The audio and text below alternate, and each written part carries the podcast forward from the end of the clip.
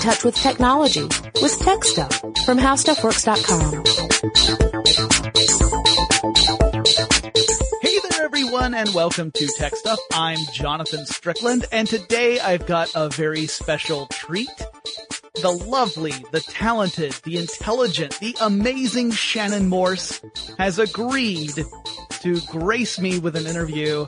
Uh, Shannon stole my heart the first time I met her in 2013 at CES because we uh, we met and she immediately instead of uh, shaking my hand as I was putting my hand out, gave me a big old hug. How you doing, Shannon?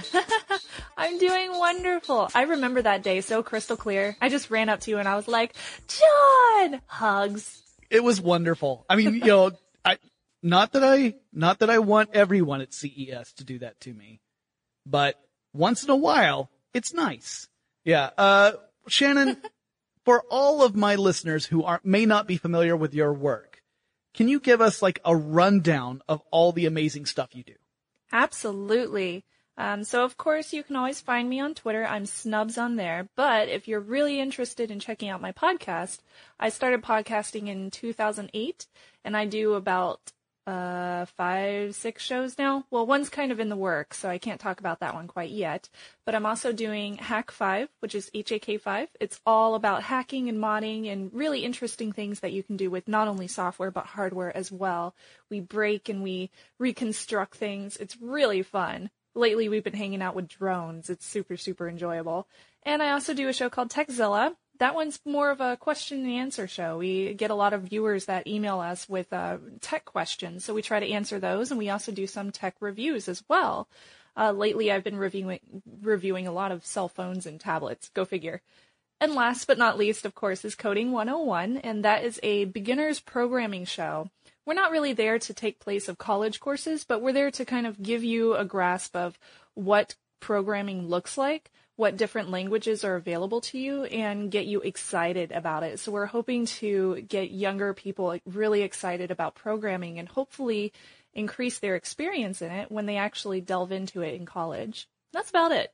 That's fantastic. And I mean, it's great because it's coming at a time when I'm seeing kind of a resurgence in that interest in coding and sharing the love of coding because, you know, in the early 80s, I, am older than Shannon in the early 80s when uh, people were getting hold of things like Texas Instruments computers, Apple, the Apple IIe was my my baby.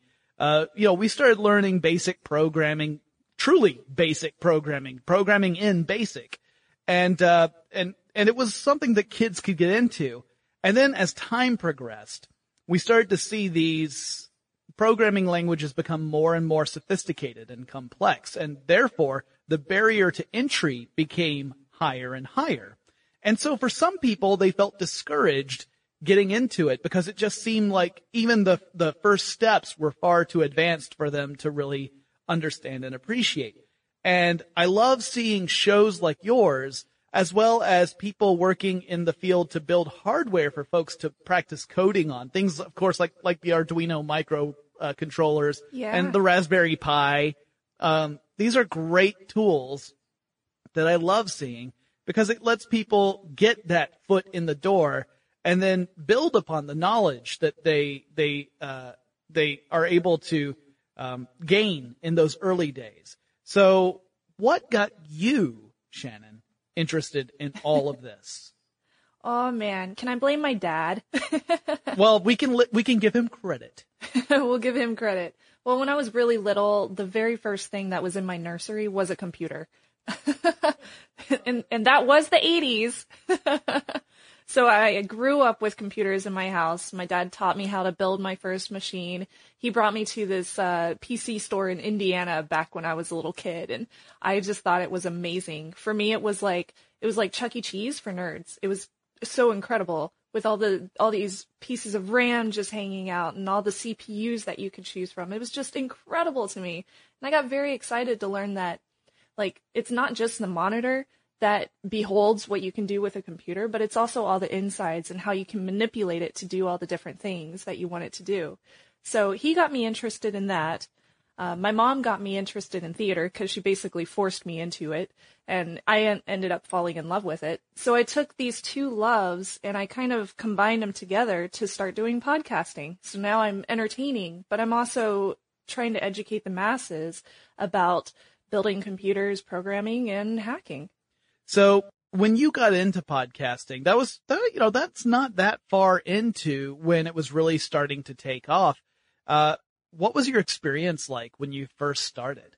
Um, it was kind of weird because I didn't really work with a network or anything like that. My my friends over at Hack Five were just like, "Hey, you should come move in with us," and I decided to because I was just out of college and I didn't really have a job lined out for me or anything. So I, I ended up moving out there to Virginia, got a full time job at a bank as a teller, which was really boring, and I ended up doing this show Hack Five pretty much at like the middle of the night once a week for a, like a couple of years. Uh, when I first started doing it, it, it was really weird to me. It was very awkward to be in front of a camera as opposed to being in front of a theater audience because there's a really big, you know, it's a big difference. You don't have that kind of interaction that you get from theater. Yeah, there's no live feedback. You don't, Yes. you can't tell when you're doing well and when you're not doing well. You don't know when to amp up the energy or maybe pull it back. Exactly. Yeah. So you don't you don't know if you're doing well until the show's on YouTube and then you start seeing the comments. Well, and you can't judge your performance by YouTube comments. That's, very true. madness. took me a long time to learn that. So um, yeah, it was it was very interesting to me. It was a little bit hard. Some of my first segments are incredibly terrible, and I suggest that nobody go watch them. And now everybody's going to. But I think that I've learned a lot. I've been doing it since uh, uh, 2008, and I've I've had more than 10,000 hours uh, just on podcasting alone. Whether that's researching, producing, or actually being in front of the camera and doing it. So Wow. I feel like I'm starting to get it now. yeah. They say that your first 10,000 hours are your hardest. Oh Uh, yeah. You know, I, I think that's about three episodes of tech stuff. I do tend to get a little long-winded. So, but, uh, on a more serious note, I am curious when you get, you, you know, you, you do these episodes about, uh, hacking and about coding. You do all these shows, not just episodes, but entire shows about it. What is your favorite programming language that you've worked with so far? Oh man. I know it's like choosing your favorite kid. It is.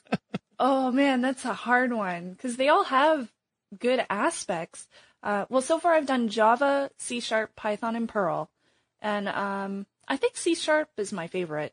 I I really like the syntax. I like the organization, and we just started getting into object-oriented programming uh, with C Sharp, and I found it really compelling because like I was able to build applications with it. It's just so cool, and it's it's so much easier to use than some of the other ones. Uh, because like even the GUI just tells you whenever you make an error and it tells you exactly what line it is it's on. So it's a lot more helpful to beginners and I still consider myself a beginner programmer. So right now, yeah, C sharp is my favorite. All right. So then, no, no, no, no one should hate you for that. I think just saying that gives people that insight to know that, you know, if, if they're interested in just getting their toes wet, which programming language would be a fun one to start off with, one that really appeals to them. Uh, I always tell people that, uh, you know, it may take some, some experimentation with different ones to kind of see which ones yeah. click with your thinking style Yes. you know, people think in very different ways and the way I, I think and organize my thoughts. There are certain languages that work really well. And then there are other ones where I look at and I say, I don't know what this, this gobbledygook is supposed to do. So I can't tell you if it works or if it doesn't. And I think that's why a lot of people make their favorites when it comes to programming. Is just we we all think very differently. So psychologically, you might look at the data and think it's completely confusing, while I look at it and say, "Oh yeah, that completely makes sense." Well, then, now that we've talked about the the uh, the programming language side, you know, like you you said, hacking is so much more than writing code, than writing computer programs. A lot of us associate the word hacking with uh, the idea of of breaking into a system, which is obviously a very narrow definition. In the old days, what hacking was all about was that you wanted some technology to do something specific. It was not necessarily meant to do that. So you had to figure out how to make the stuff you have do the stuff you want it to do. And you would create a hack. You would, you know, elegance was not necessary. You didn't have to worry about looking pretty. It just needed to work. And, uh, so there's some hackers who may take a little extra time and a little extra effort and a little extra baggage to get the thing done. But the important thing is at the end of the day, it does what you want it to do. So with that in mind, with the, with hacking taking into account physical things, not just uh, code, are there any physical hacks that you found to be particularly interesting? Something that really fascinated you? Yes. I've been doing some really cool hacks lately with something called uh, software defined radio. And it sounds like it's just software, but it's not. Uh, you take these physical antennas, and most of them have USB or micro USB connectors in them, so you can plug them into your computer and you can build different uh, different length antennas to be able to pick up different kinds of frequencies. Plug them into these little um, RTL SDR dongles that you plug into your computer, and then you can start picking up all sorts of different frequencies through your computer, as opposed to the old school ham radio operators where they had the really, really big machines. Mm-hmm. These cost, you know, a fraction of the price, and you can also do it straight from your desktop or from your laptop. Uh, so I've been lately, I've been building a bunch of different antennas. I've learned how to uh, basically do the math behind antenna building, and it's Wow. really, really complicated. Yeah. it's complicated. You have to make sure one wire is grounded and the other one's picking up lots of frequency, speeds, and whatnot. And then you have to make sure that you have it level and it's perfectly straight, so you, that your all your uh, your bandwidth is going out the correct directions. It's really weird, but Yeah. I've been having so much fun with like tracking airplanes and ships that are coming into the bay and being able to. Uh, one thing I really want to do is build an antenna to pick up the weather satellites. Luckily, all of this stuff is legal, so this is this is hacking in a legal aspect because that's what I like to do. Um, but yeah, this is my new favorite thing. Yeah, this, th- well, this is all about receiving information. It's not like you're beaming out something so that, uh, you know, that weather satellite was supposed to be over Nevada, but instead it's in the Pacific Ocean. Do you know anything about that? It's not like that. Well, I Uh, could do that, but I'd have to be a ham radio operator, licensed. well, what's what's interesting is that uh, you know when you were mentioning the fact that the math behind antennas is so complex, I know that really well is because uh, way back in the day when when we first started doing the Tech Stuff podcast, me and my original co-host Chris Pollette, one of the earliest requests we ever got was how antennas work. oh And- yeah. So we started looking into it and the more we looked into it, the more desperate we began to feel. And to this day, that episode has never been recorded. So listeners, I'm, I'm just going to throw this out in the middle of the episode. If you in fact want to hear how antennas work and you are curious about the technology that nearly broke tech stuff, write in and let me know and I will once again go back to the drawing board and attempt to explain it. Because I want to Because see you do that. yeah, I mean, I feel a little more confident than I did back in those days, but even so, there's a, there, there's a lot of physics involved. There's a lot of things about the wavelength of the radio Yes. waves that you're trying to pick up and the relationship between the length of the antenna and the That's wavelength hardest of the part. radio. Yeah. Yeah, because you have to have, you know, that's why you see these antenna that ha- that are really, really tall for certain types of wavelengths of, of radio waves, because that's the efficient means of picking up that frequency. And it has to be a certain fraction of the wavelength for you to be able to do that. Yep. Uh, not something that all of us can easily do. Yeah. But uh, uh, that that's fantastic. I mean, I love I love this idea of um of of using modern technology to achieve something that in the old days a very small dedicated population had access to, but anyone outside of that it just remained completely foreign. yeah. And so now you can just go out and get the pieces. I figure, you know, when the zombie apocalypse happens and there's a big EMF and we have to make sure that, you know, we have a Faraday cage protecting our ham radio operations, I'm just going to have this little antenna and a little USB cable in my laptop. I'll stick those in a Faraday cage and after the EMF happens, I'll plug them in and I'll be good to go. yeah, it's it's good to have someone cheerful about the the zombie apocalypse. I am a Everyone prepper, okay? Well, we have walkers here in Atlanta, so I mean, it's oh, just oh, that's true. it's just a way of life here. You know, you you know, you're on your way to the train station, you got to dodge an entire group of zombies. I joke about it, but there was a day when I could not get to my favorite uh, diner because there was a mob of zombies between me and and the diner. That's awesome. Yeah, that's the wonderful thing about people actually shooting on location. Moving on to other tech questions. I want to know you've you've been covering technology for a really long time and in various ways.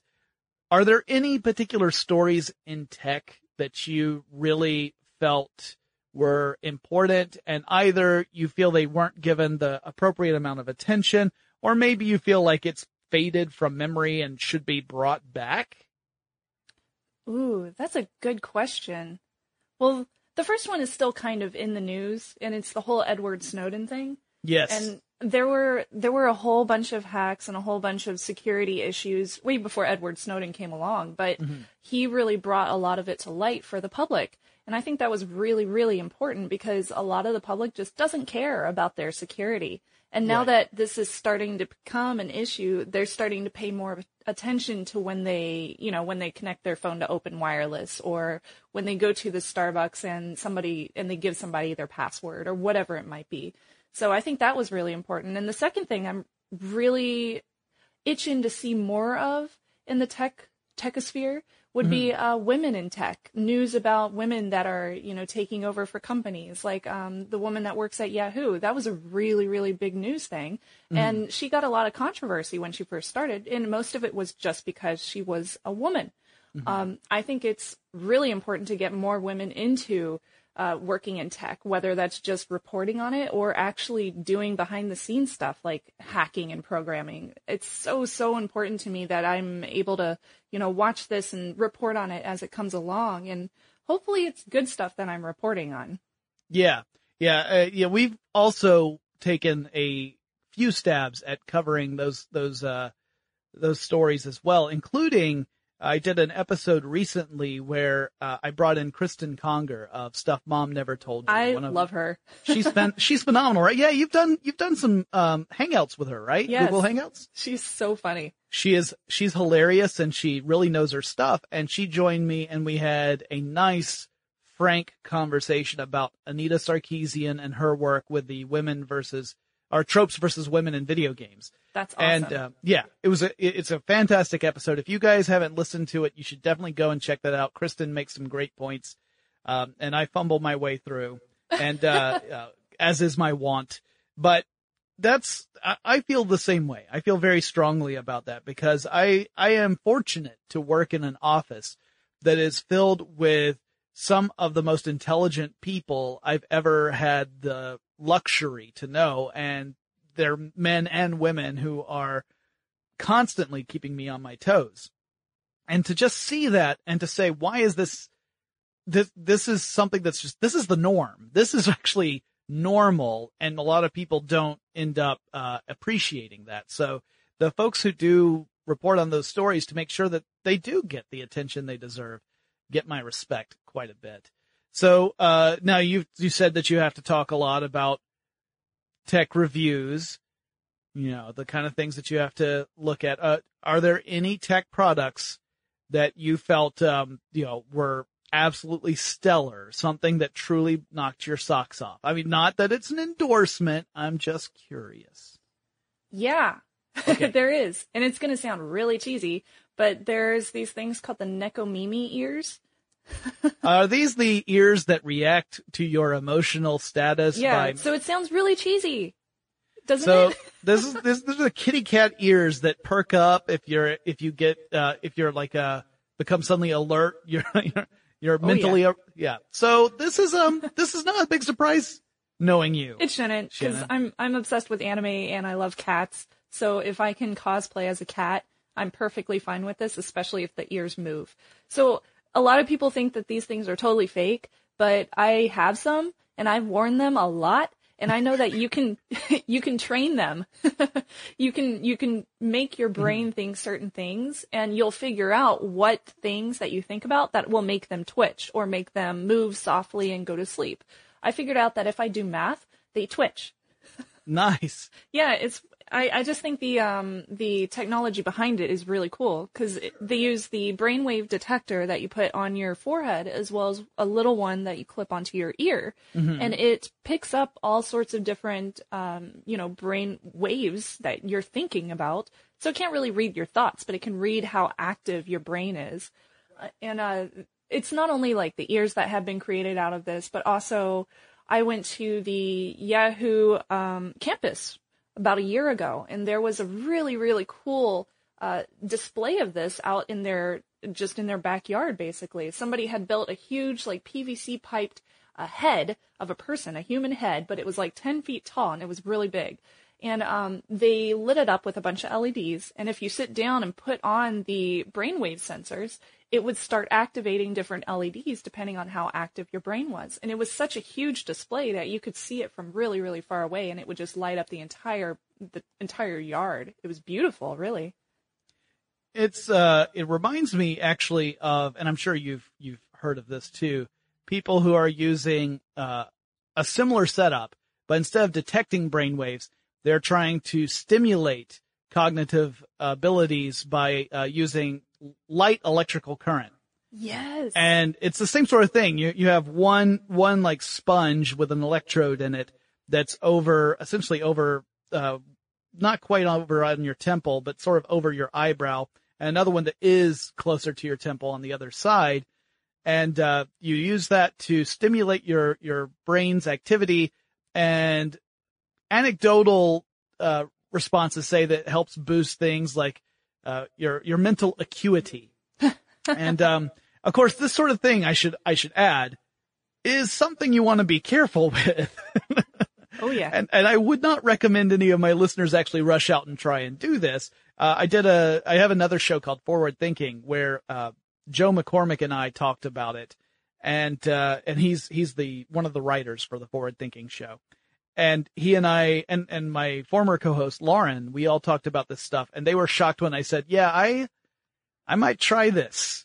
and they all thought you're crazy. I said, uh, you should. so now, now that we've talked about some of the stuff you've done, you, since you do work also with, uh, hacking in general and things like you, you mentioned, you know, the, the not, you know, being very careful if you're using public Wi-Fi, that kind of thing.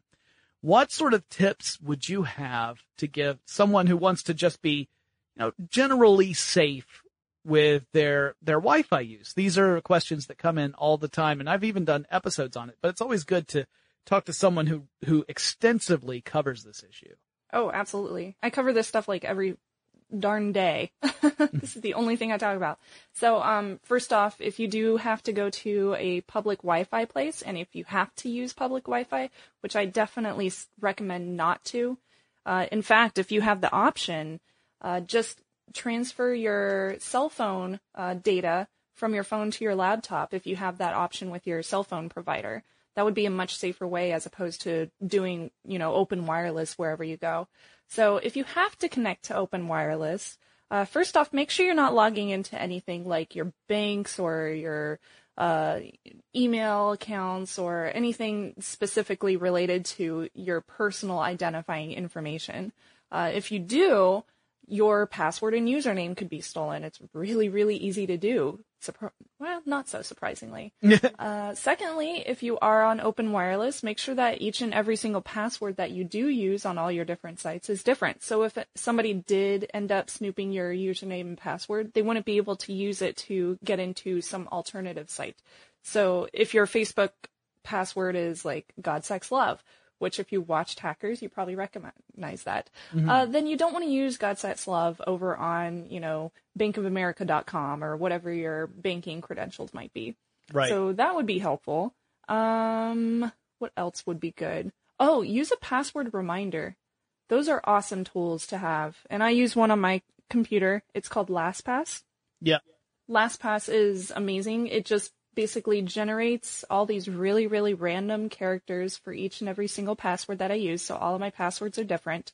And uh, if I log into anything, I know that you know it's going to be really easy to find that in my LastPass vault, but it's going to be so hard to memorize and so hard to basically crack that it would take somebody days, if not you know months, to be able to crack it. So I'm not too worried about my passwords and use two-factor authentication. Yes.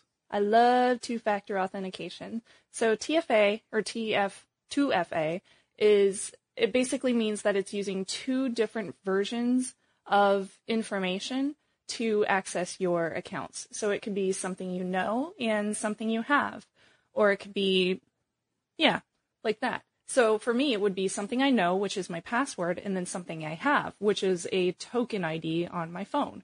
So unless I have two, both of those things, I'm not able to log on to my accounts on any kind of wireless, no matter where it is. Right. I, I'm really hopeful that two factor authentication becomes the norm for most logins, at least for things that you need to log into regularly. Uh, Me I mean, too. I use it for I use it for my email. I use it for uh, I use it for Facebook. Um, so I use it for the things that I, whenever it's possible. And like you, I use a password reminder system, a, a vault system. Uh, I use Dashlane, which is similar to LastPass. Oh, cool. Uh, yeah, it's I've never heard of that one. Dashlane is pretty cool. It's uh uh one of those that that also has the cloud-based um system so that if you are on someone else's computer and you need to access something, you can access it through the uh the the website. Okay. Uh you know, go to Dashlane's website and access your passwords that way and that way you don't have to download anything to that person's computer. and that's useful. So really you just, the, the key to those is that you usually have to have one master password that will get you into the vault so that the vault knows you are who you claim to be. yep. And, uh, even that, Dashlane I think has, uh, two factor authentication as well. I think I always get a message on my phone whenever I have to do a, a wipe on a computer, on a computer. I'm rebuilding a computer or something. Uh, that's, I, I, I go in and I type my password super fast. I hit enter. I'm ready for it to load up. And I, oh, that's right. Let me get my phone. Gotta go, gotta go type in this text message. Oh yeah. Yeah. So that's, that's great advice. I really much appreciate it. So now I want to ask you, are there any things in tech, like, are there any areas in tech that you haven't really had a chance to dive into yet that you would love a chance to explore further? Maybe it's a tech. I'm sure there are. like I- yes. yes, there is. I just remembered. Car tech. oh, okay. Yeah. I know almost nothing about cars. It's so sad, really. But I know that there's all sorts of crazy cool hacks that you can do with newer cars on the market. Yep. Like I just saw a guy on YouTube. Uh, he has a Tesla. I don't know how he can afford one of those things, but he has a Tesla and he has a uh, this HackRF, which is a, a software-defined radio that you can plug into your computer, basically.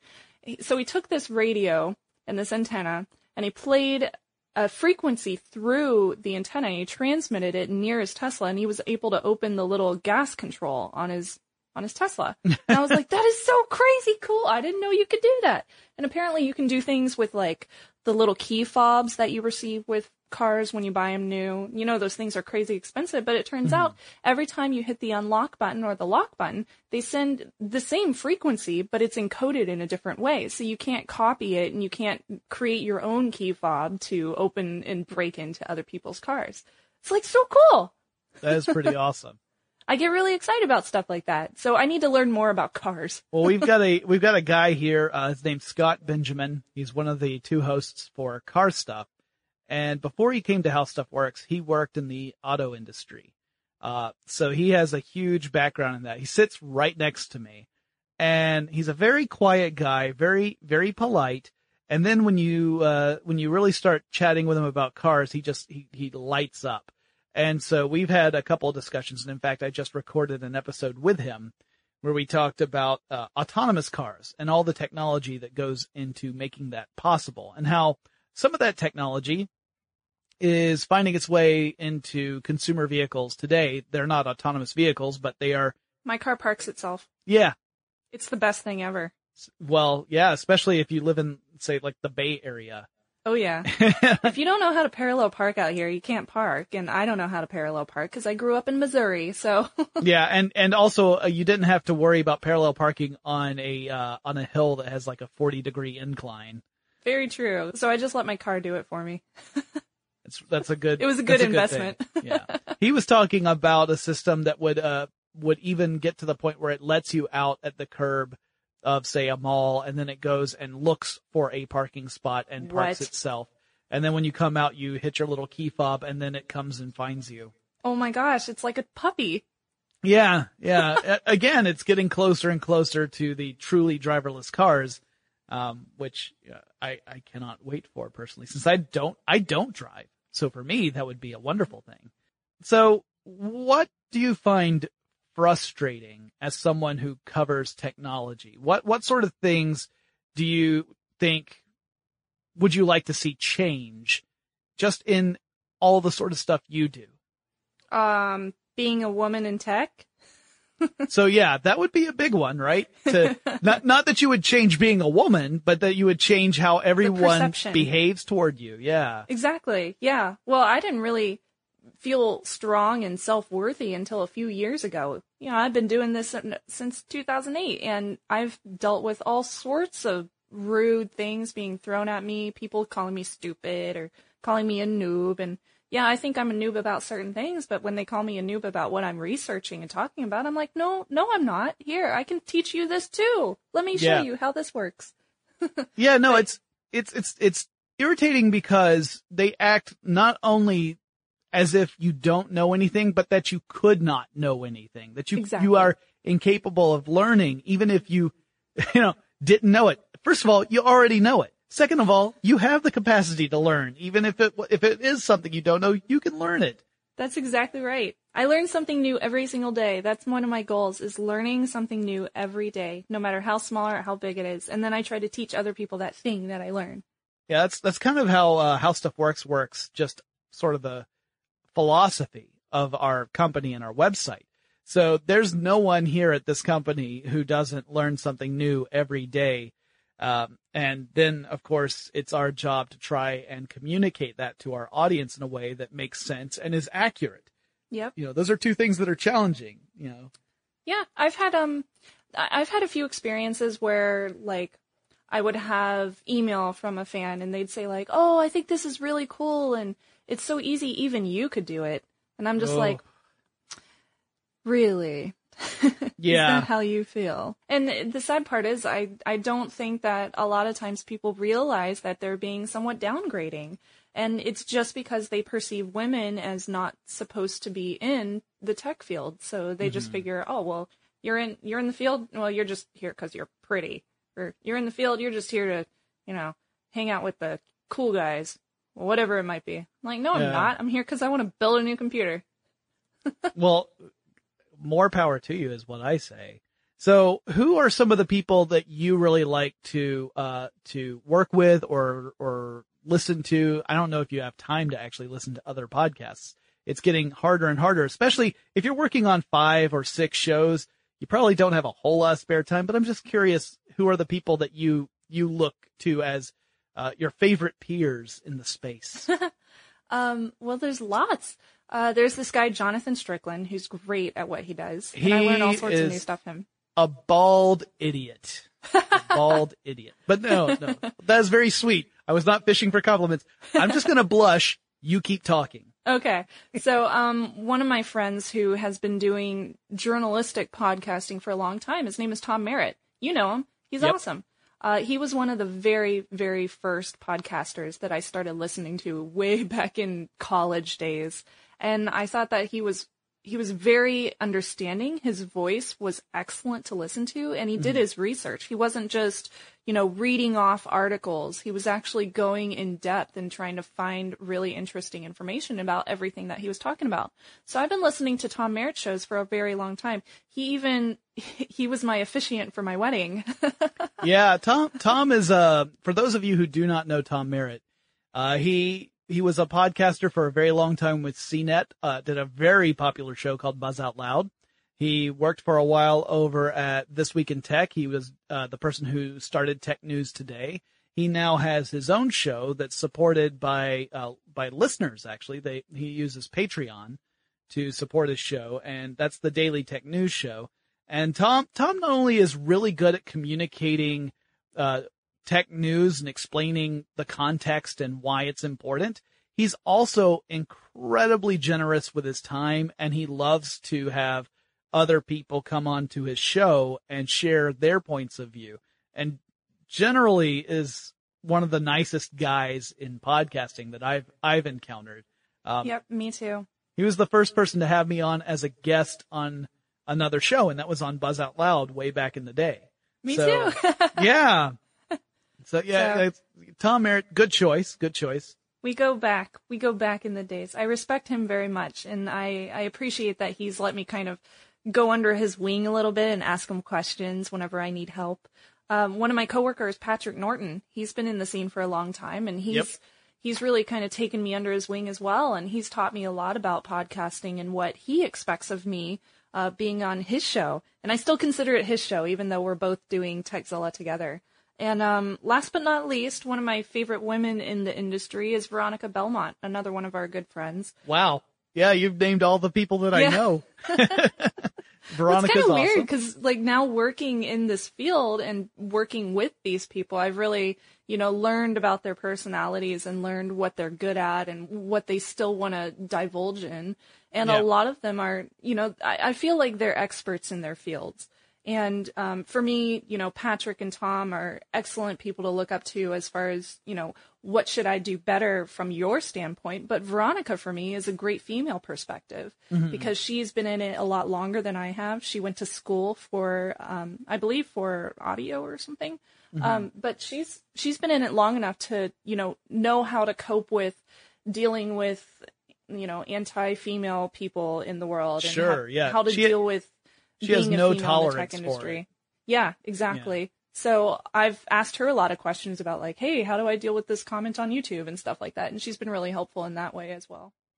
Yeah, I I uh I respect the heck out of all the people you have mentioned.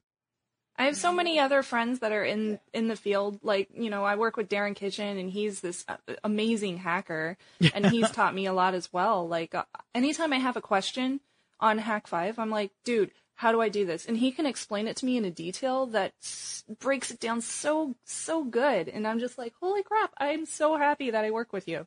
So yeah, yeah there's just, there's so many people in this field that you can learn from. And I'm trying to use as much as that of that to my advantage as I can.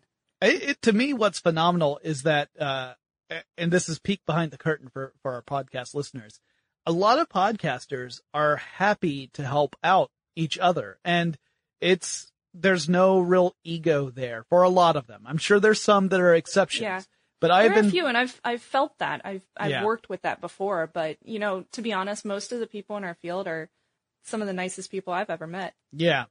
So now that we've we, have we have kind of talked all about your career and the people that you know and and the things you do, and I know you can't talk about this new show, so I'm not going to ask you about the new show. But if you could do a show that you are not doing now, what would the topic be? Can I d- give you two? Yes, of course yes. you can. Okay, so the first one is a Sailor Moon fan show where okay. all I talk about is Sailor Moon every day for the entirety of like an hour and I would discuss the cosplay and the mythology behind Sailor Moon, and I would talk about the author and the manga and the anime. It's an anime for anybody who's not familiar. I'm obsessed with that show, and I have been obsessed since I was like five years old, and I'm going to Japan next year just to pick up a whole bunch of Sailor Moon merchandise. That's how obsessed I am. we got to get you out to Dragon Con, I'm telling you. I know, I know. I'm planning to go next year. I have it on my calendar when they're opening up hotels again. So I'm hoping I'll be there next year. All right. So what's number two? Number That's two number is this one's weird, and people are going to think I'm crazy, but it's a couponing show. yes, you are uh, a super coupon person, right? Kind of. Well, I'm I'm kind of taking a break at the moment so I can focus on the shows that I get paid for. yeah. But uh, couponing is when you figure out the store policies for whatever store accepts coupons, and you figure out how to manipulate the coupon, a store sale, and a store coupon and stack them on top of each other to hopefully get stuff for free. And it's totally legal. You can do it. It's completely fine. And as long as it's under their policy, you're allowed to do whatever you want with the coupon.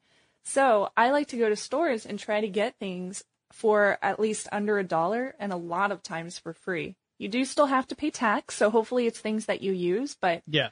I've been able to get like a pretty good stockpile of, you know, hygienic things, uh, lots of paper products, and I've even be- been able to give a lot of stuff away to my friends and even a few homeless guys in the area, and they really appreciated it, and it makes me feel good inside to be able to do that kind of thing. Yeah, I, I tried it once. I ended up with 17 bottles of shampoo and I just spent the evening crying in the shower. it's, you know, but I, I, I definitely admire the ability to do it. Well, Shannon, again, thank you so much for being on the show. I'm going to ask you to come back when we're covering specific topics like coding and hacking so that you'll be a guest host, not just an interview subject. Oh my gosh, I would love to. it would be phenomenal. You'll you'll be amazing. And so we'll we'll we'll get some we'll talk offline and figure out some topics and times. That's always actually the biggest challenge is figuring out when we can schedule these things. Yep. Uh, but for those of, of my listeners who want to follow everything you do, one more time, just to give them the opportunity, tell them where to find you. Easiest place is Twitter. I'm at Snubs, so that's at S N U B S. I think that would be September, November, Umbrella, uh, Bravo, September. Yeah, yeah, that would be that'd be that'd be a good call sign right there. Another thing I'm trying to remember. oh yeah. My wife's very good at that. She works in the airline industry. So she, she spells things out like that. And I'm said, my brain doesn't work that way. You're just, just use the letters. I'm Well- kind of a dork. I practice on the way to work by looking at license plate numbers. Oh, that's fantastic. Yeah, it's it's a great way to uh, train yourself to learn all the different um what are they the different alphanumeric whatever they're called. Yeah. I don't even remember what they're called. Yeah, Alpha it- Bravo Charlie. I, I would, I would, uh, I know that my Floyd, the uh, truck driver, who's one of our super fans, I know he would, he would jump right in and start talking about this. That would be one of his uh, dream topics. Oh, Shannon, thank you so much. I really appreciate it. Thank Uh, you. For all of my listeners out there, if you have suggestions for people you would like me to interview for future episodes of Tech Stuff, or maybe there's just a topic that you've always wanted to learn more about, get in touch with me. My email address is techstuff at howstuffworks.com, or you can drop me a line on Facebook or on Twitter or on Tumblr. The handle at all three is techstuffhsw, and I'll talk to you again really soon. For more on this and thousands of other topics, visit howstuffworks.com.